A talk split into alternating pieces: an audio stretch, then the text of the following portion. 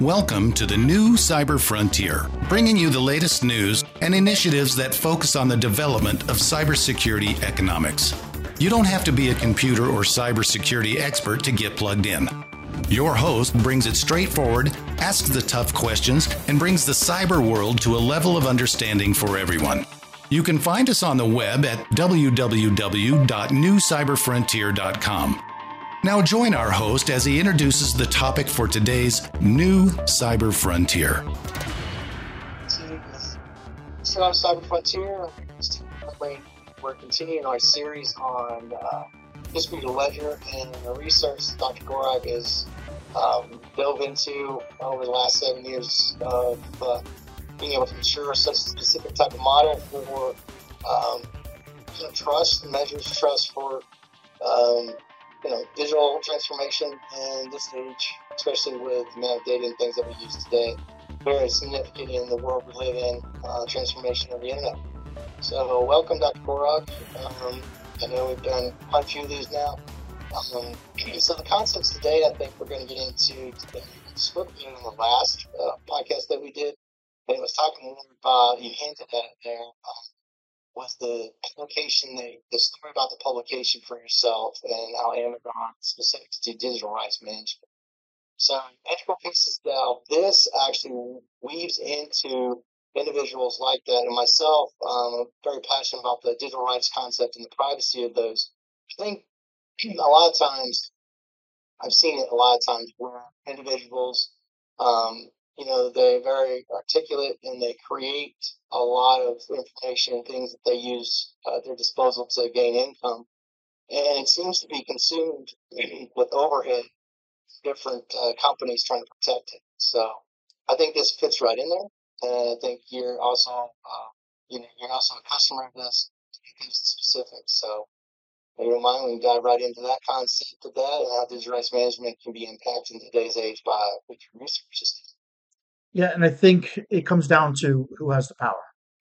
Um, you know, in in we'll say in in the past legacy times when you made something, you physically wrote it down, you physically produced it, uh, you enforced that you were the one making it and sending it out into the world because you had the printing press, you had the the factory that made them, and it was that's easy to enforce. You could tell very quickly when somebody's infringing on that. But in the digital world, post digital transformation, we're getting to the point where 80% of people, their entire life's work and effort is virtual. And it's just going to grow. I mean, I haven't done anything in the last 10 years that isn't virtual other than what I do at my house with my rocks in the backyard and making a little like koi ponds and fire pits and stuff. You know, that's the physical, right?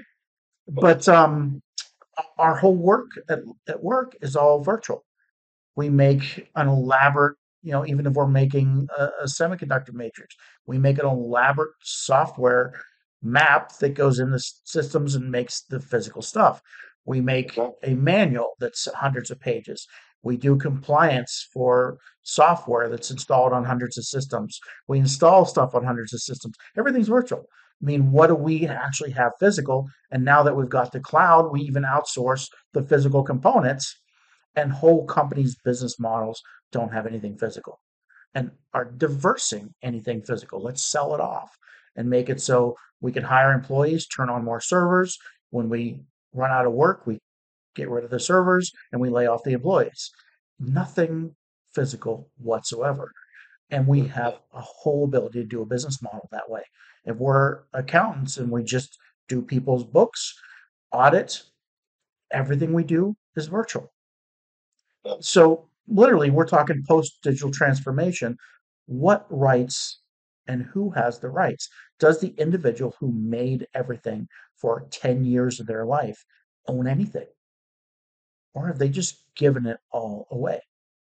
Even if you're just working on the side and you're at home making a little script for comic books or whatever, what are you going to do? You're going to post it on on a social media page one at a time. At the end of 10 years, you're known for being the funniest person with your comics around. You own nothing.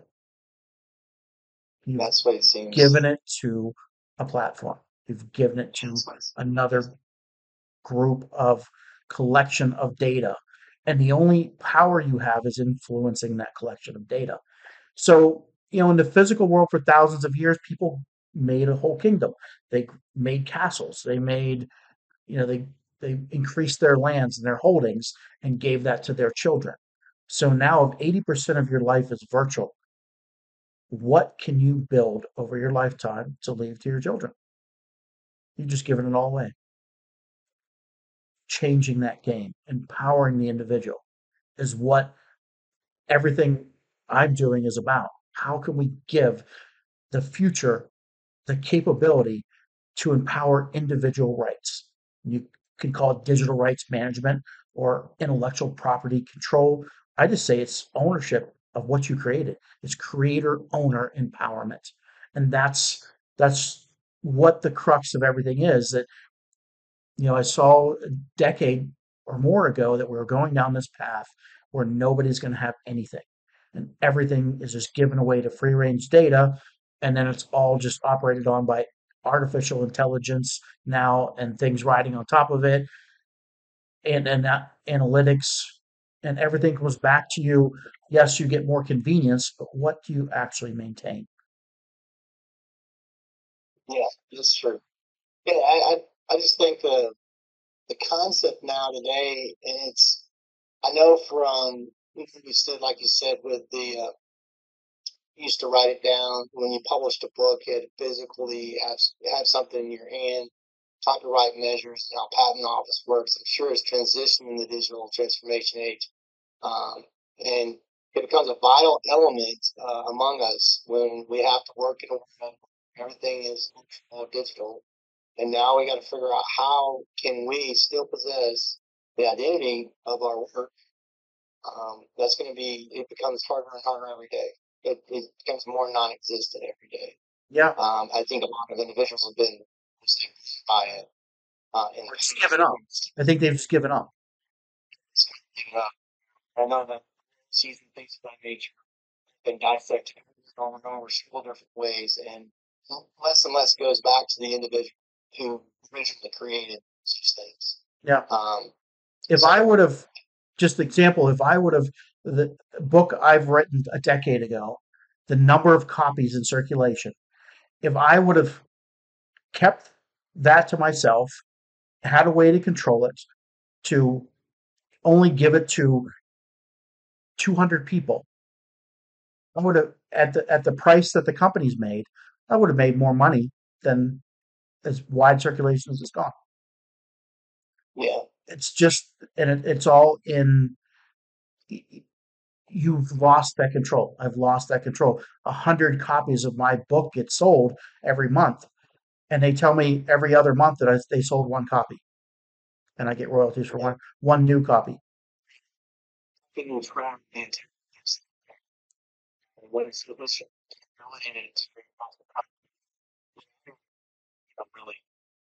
yeah, buying and selling at some points. And who's read your content, transferred that to somebody else, it's been yeah. rewritten and republished and and downloaded and and and and given to third parties, fourth parties, seventh party, hundredth party. Once it's copied, it's it's out there, and now everybody has free run on it. So you'll you make it once, you get paid once for it, and everybody owns it. You definitely see the idea behind misinformation too, because it loses its integrity, its identity. Simple. How do you manage to keep uh, information and its identity, importance to its is to, to the one who created it. Yeah. Um, so I think that's also something that's from within the idea of your design process for this research that you've done for this distributed ledger and its ecosystem. Um, talk a little bit about the governance. I know that was something that we didn't touch on last mm-hmm. um, podcast, but it's something that kind of makes this one significantly indifferent from everybody else on the governance that's been kind of uh, evaluated, created, customized, some of the factors that are in there. So talk a little bit about the governance for us, right quick on that. Um, I really wanted to touch base on that. I, think I didn't get a chance to do that last podcast. So. so, you know, what is governance? We, in the corporate world, we hear that word all the time. It's somebody that runs around with a clipboard and checks off stuff quite often. Uh, it's a it's an ex- exercise in keeping track of things, right? But if you think about it in terms of the physical world, we have a government that manages programs, builds highways, helps with infrastructure, um, collects taxes, all the things that government programs might do police force, investigative work, prison systems, anything that is, but it's a government, right? In the virtual world, it's kind of just a free for all.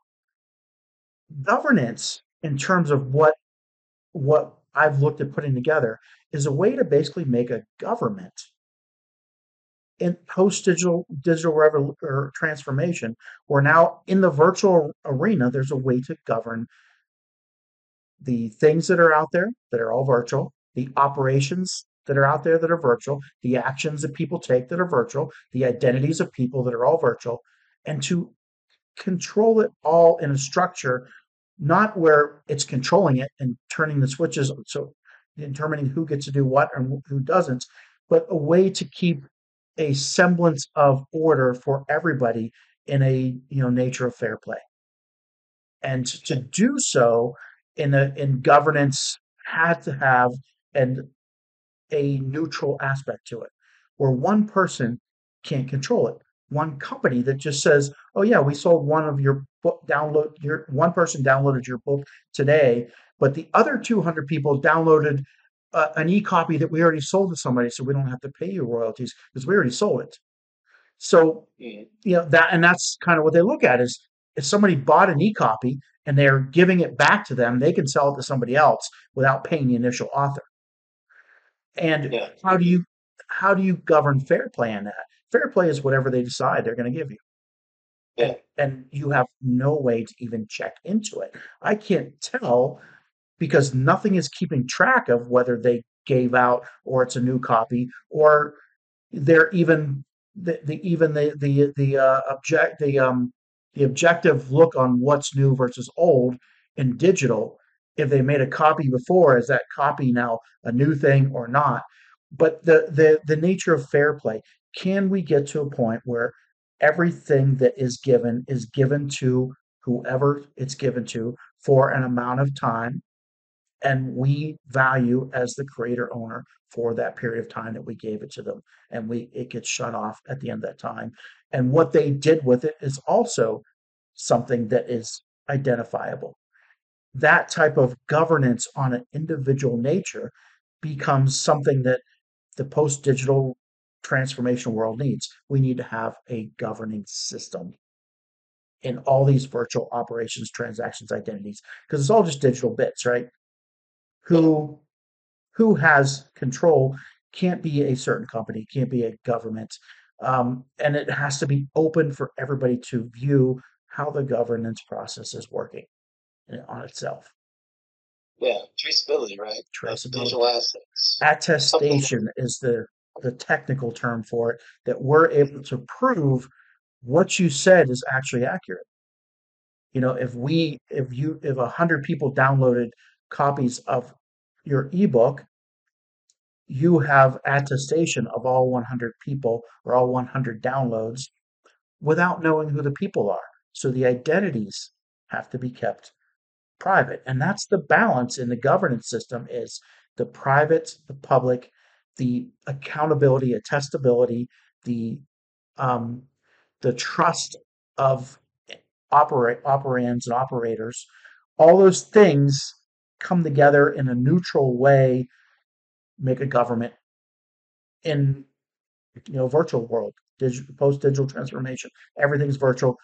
Now here's whole countries, whole governments, whole groups of people, whole entities, whole programs, whole structures for users, whole identity bases, all set up and, and managed.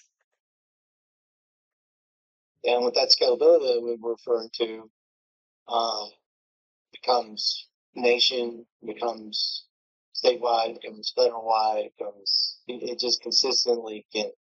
And the ledgers, the the different types of ledgers that you've introduced here, um, they also can it can be customized for specific groups, um, and also can be customized for public access, those types of things. Yeah, and So that's Yeah, that's something we, we looked at, especially with the digital privacy and then with IEEE, is that um, the social differences at different places in the world, people want to be want to control the social aspects of digital governance per their societal views, and they're different Right. places in the world.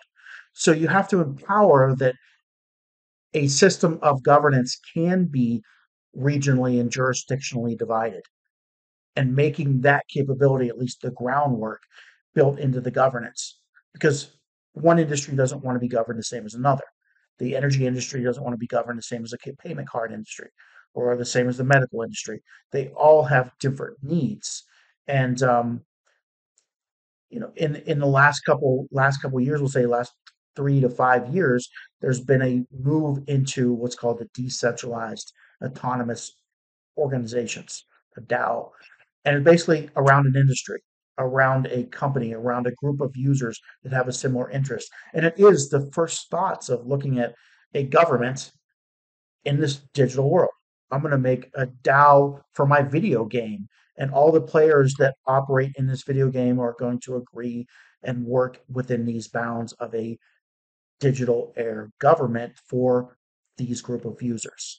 Uh, and those controls and things are starting to pop up. But what we saw with with distributed ledgers, it wasn't integrated into any technology that is out there, and it was missing from every single one of them. So to start saying from the ground up, governance has to be integrated into the controls is something very unique about the work that we've done and started here, um, which is actually supported by a couple universities that house the the nonprofit organization structures that manage those initial back back end servers and systems that will be used to implement the governance. Yeah, sounds like uh, I understand we're referring to uh, multiple screens, uh, content, things like that. Um, it looks like the, the distributed ledger concept it will establish transparency, tamper-proof uh, records of ownership, uh, where your privacy starts to come in. Um, a little bit about the smart contracts. Um, it looks like the, the those types of elements. I'm sure they will employ the uh, automated royalty payments. So that's the concept that, that would be used for the smart contracts, ensuring that the rights of the creators are respected. Right. Yeah. Um, the nature of the decentralization of, of the ledger, do you think it reduces the risk of unauthorized access or tampering additional content? You know, you know that that's actually one of the problems with the smart contracts, as you said, is is that um, anybody can make a smart contract, put it on the blockchain, uh, and it's operating. But how do we know which ones are operating successfully, which ones have vulnerabilities, weaknesses, which ones are actually scamming other people or taking advantage of systems, or which ones are are taking advantage of loopholes and other ones? Um, and a governance system needs, you know, we'll say in the future will exist to help to support the neutrality of operations. Um, to one enforce the the review of, of, of valid content and to be able to um, provide a- an insight into you know the trust of people that might not have valid operations all the time or the operations which individually can be singled out. Um, the the operations of of a smart contract could be like a loan payment where it keeps track of every time once a month that you made your car payments and it started out with 72 payments and every month it goes down one and it clicks down um, and can could somebody falsify that and not pay a loan and have it click down? That would be the the the type of a government somebody some, or an, an infrastructure overlooking like we have our police force or FBI that is capable of doing so in the virtual world but the tools for them have to exist first. The cameras to see people the the the speeding you know guns your um, speed speed detectors to tell how fast you're going. All those Yeah. things are the tools for digital governance. They're a little bit different but that just gives you an example of what types of things are stood up as part of the governance process to be able to just make the operations of the governed areas transparent for the governance process. Do you think the end user himself will probably? I mean, do you think that they'll have more control over the? And we get back into the into intellectual property, the digital rights management concept that we we started with. Um, do you think they'll have more control over their digital assets by these means? I think we're heading in the right direction. I think we empower the tools of having the accountability for what people do. Uh, right now, we have nothing. So it's kind of the age of pirates now. Whatever you get your hands on, uh, you take, and as soon as you become, you know, big enough, formidable enough by collecting what whatever you can to have a viable way of making revenue from it, then we have digital air companies that that are successful. Um, so I think that we're you know we're heading in the right direction.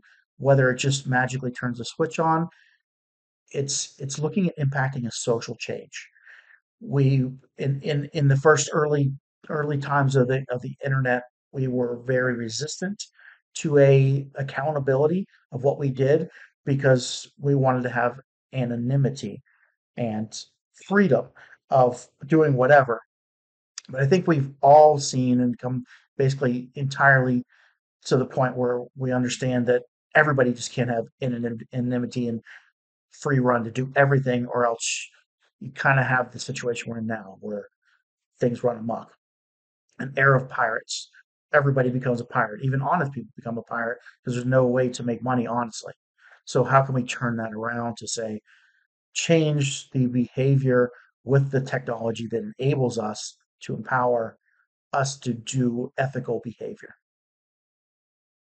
Yeah, it sounds like it fosters and a trust a trusted environment, um, especially when it comes to content sharing and create and respect for that person who created it.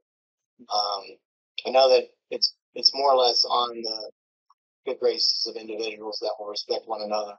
Uh, that doesn't always happen across the board, like we call it a pirating concept, uh, digital rights pirating measures um, which that's unlawful.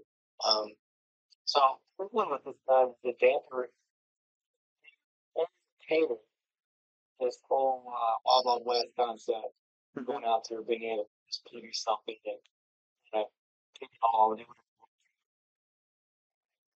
wants to actually out there in respect to them. So sounds like there's a, a true concept here um, that would kind of deliver different levels, like I said, with the, the governance concepts and different nations and the way they perceive the way hmm. the rights of an individual yeah. Uh, would be picked. So. And I think you know we have some some examples of this in the past. The West was free range for for many years, 17, 1800s, and and people whenever they started people started moving west, homesteading and putting up fences, the free range people had a problem with that people that wanted everything for you you will have a dynamic of over the time. This is a new frontier as we talked about in some of the uh, an earlier podcast where we're all moving into digital transformation. You know eventually we might 80 90% of us not do anything physical. Everything's virtual. We have to have ownership rights.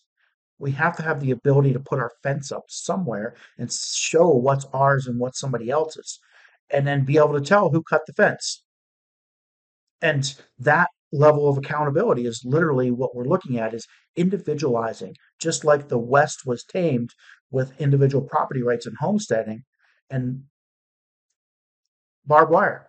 We're making the barbed wire for the property that people can start to say, this is my property. You know, if everything's a free for all for everybody, who becomes in power is the biggest group, the biggest group that can can overpower another group.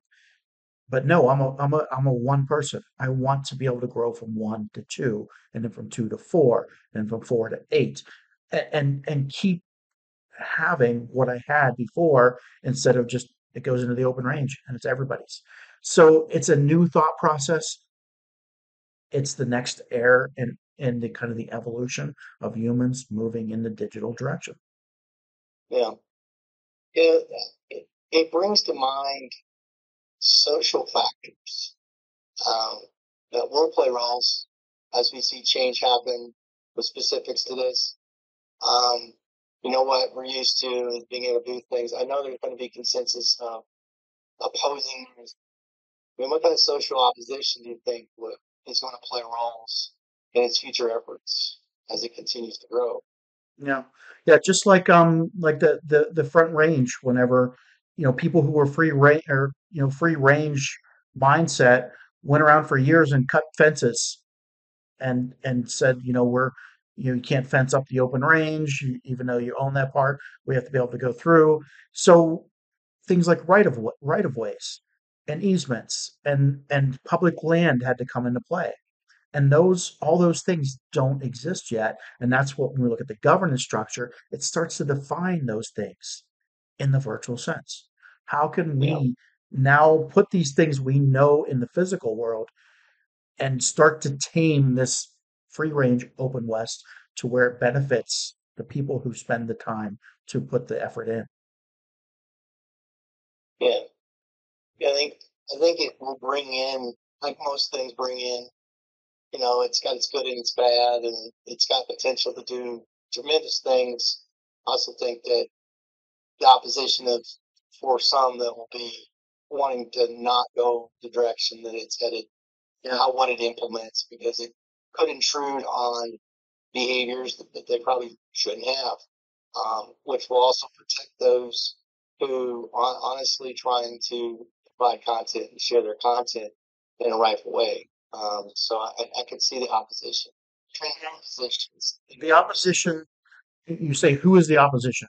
It's it's probably the people who benefit from open data right now, um, and that would be companies that do analytics, that sell trends and other people's data, um, some of the the connected vehicles are racing forefront into how much information can we collect on a vehicle and have it all shipped back to our database so we can tell about users' behavior.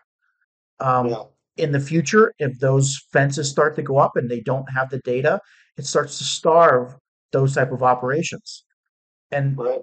literally, a, the current version of AI isn't really thinking for itself. It's doing big data analytics. It's looking at yeah. mass amounts of data and doing a trending and a statistical analysis and coming up with the averages of things.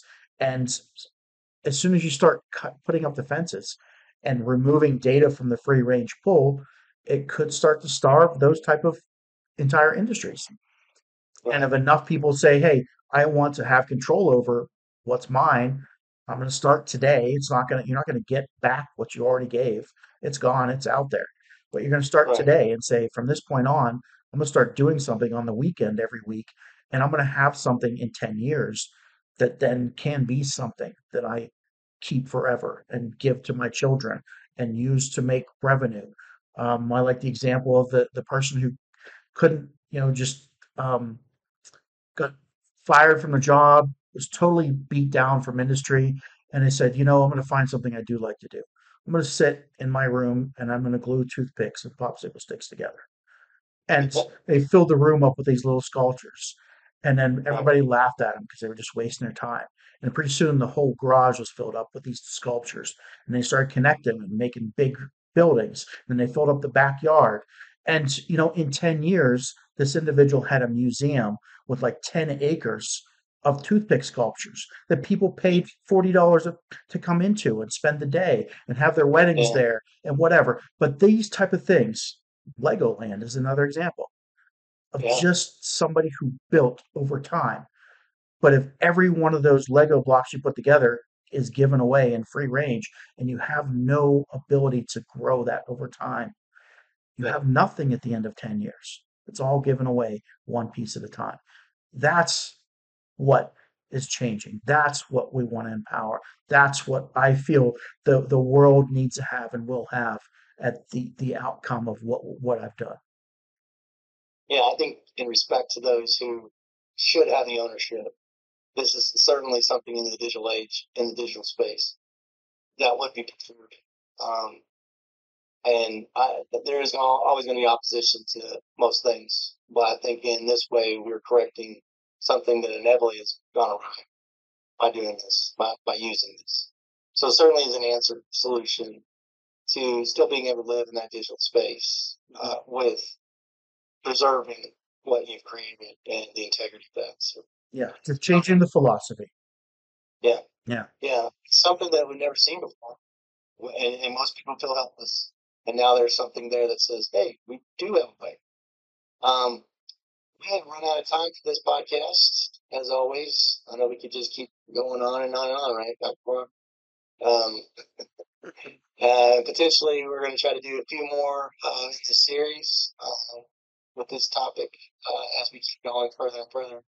Probably do many, many, uh, and break this down even more, as Dr. Gorog alluded to already in conversations. Um, any last minute? Uh, any, I would say we would love to have more people come in and talk on this topic. Um, if it's something you you have to offer in this area, a, a direction you're going with your products, your company, or even a, an adversarial opinion, you want to come on and tell us, hey, this is this is crap, and we think this never should happen. Hey, we'd love to hear from you.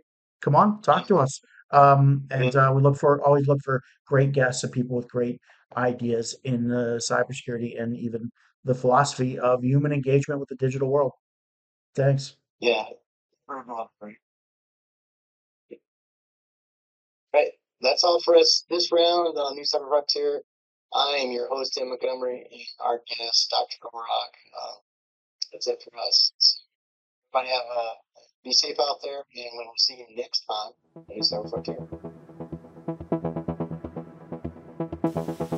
Blockframe technology offers next generation blockchain managed trust and security. Unique non fungible tokens are used to secure software bills of materials to provide data quality and security for every transaction in your supply chain.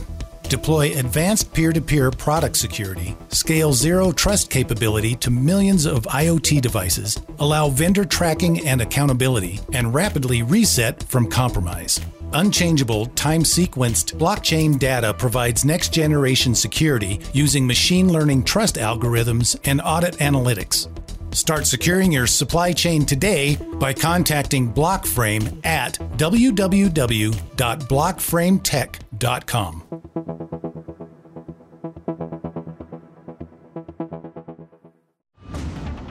We hope you have enjoyed this episode of New Cyber Frontier. Remember to get involved. Often we think that someone else will handle privacy and security in the virtual world, but you are the only one truly in command of your virtual fate. Join our mailing list so we can keep you informed of breaking news and new releases. If you have an idea, if you have a question that you would like to hear answered, or if you want to get involved with our efforts, reach out to us at newcyberfrontier.com. We also encourage you to visit our sponsors' links as they are the ones that really make this show possible. I want to thank each of you for supporting the show, and we look forward to seeing you back for the next episode of New Cyber Frontier.